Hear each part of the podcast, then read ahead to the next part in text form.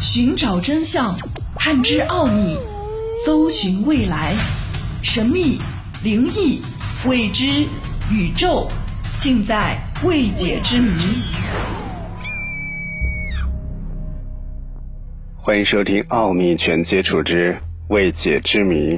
我是肖峰。今天的节目和你分享日本著名五大未破悬案——真假夜间金库。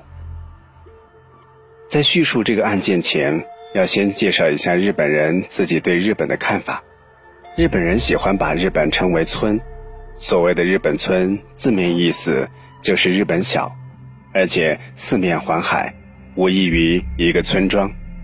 深层次的探讨，就是强调日本人之间的血缘联系，他们之间的相互信任以及相亲相爱的关系，就好像日本人真的就是一个姓，就是一个村庄的人一样。这也是日本人万世一系，都是天皇子孙的思想来源。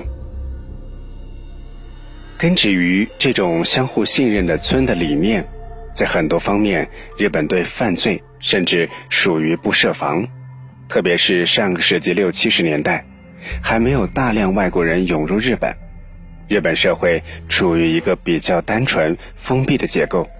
路不拾遗，出不闭户，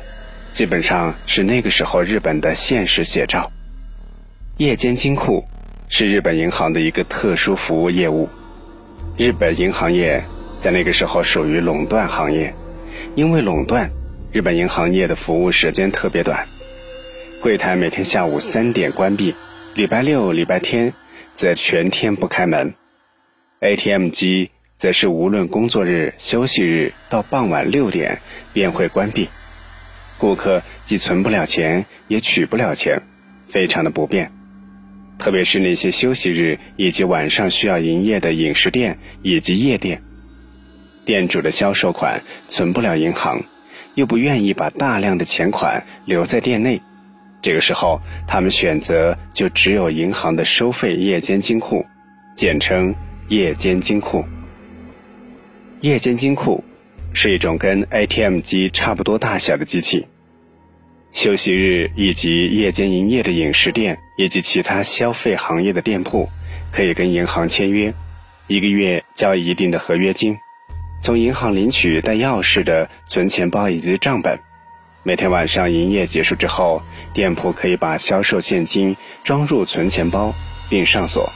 然后用从银行取出来的钥匙打开夜间金库，把存钱包投入进去。到下一个银行营业日，银行会整理夜间金库里的存钱包，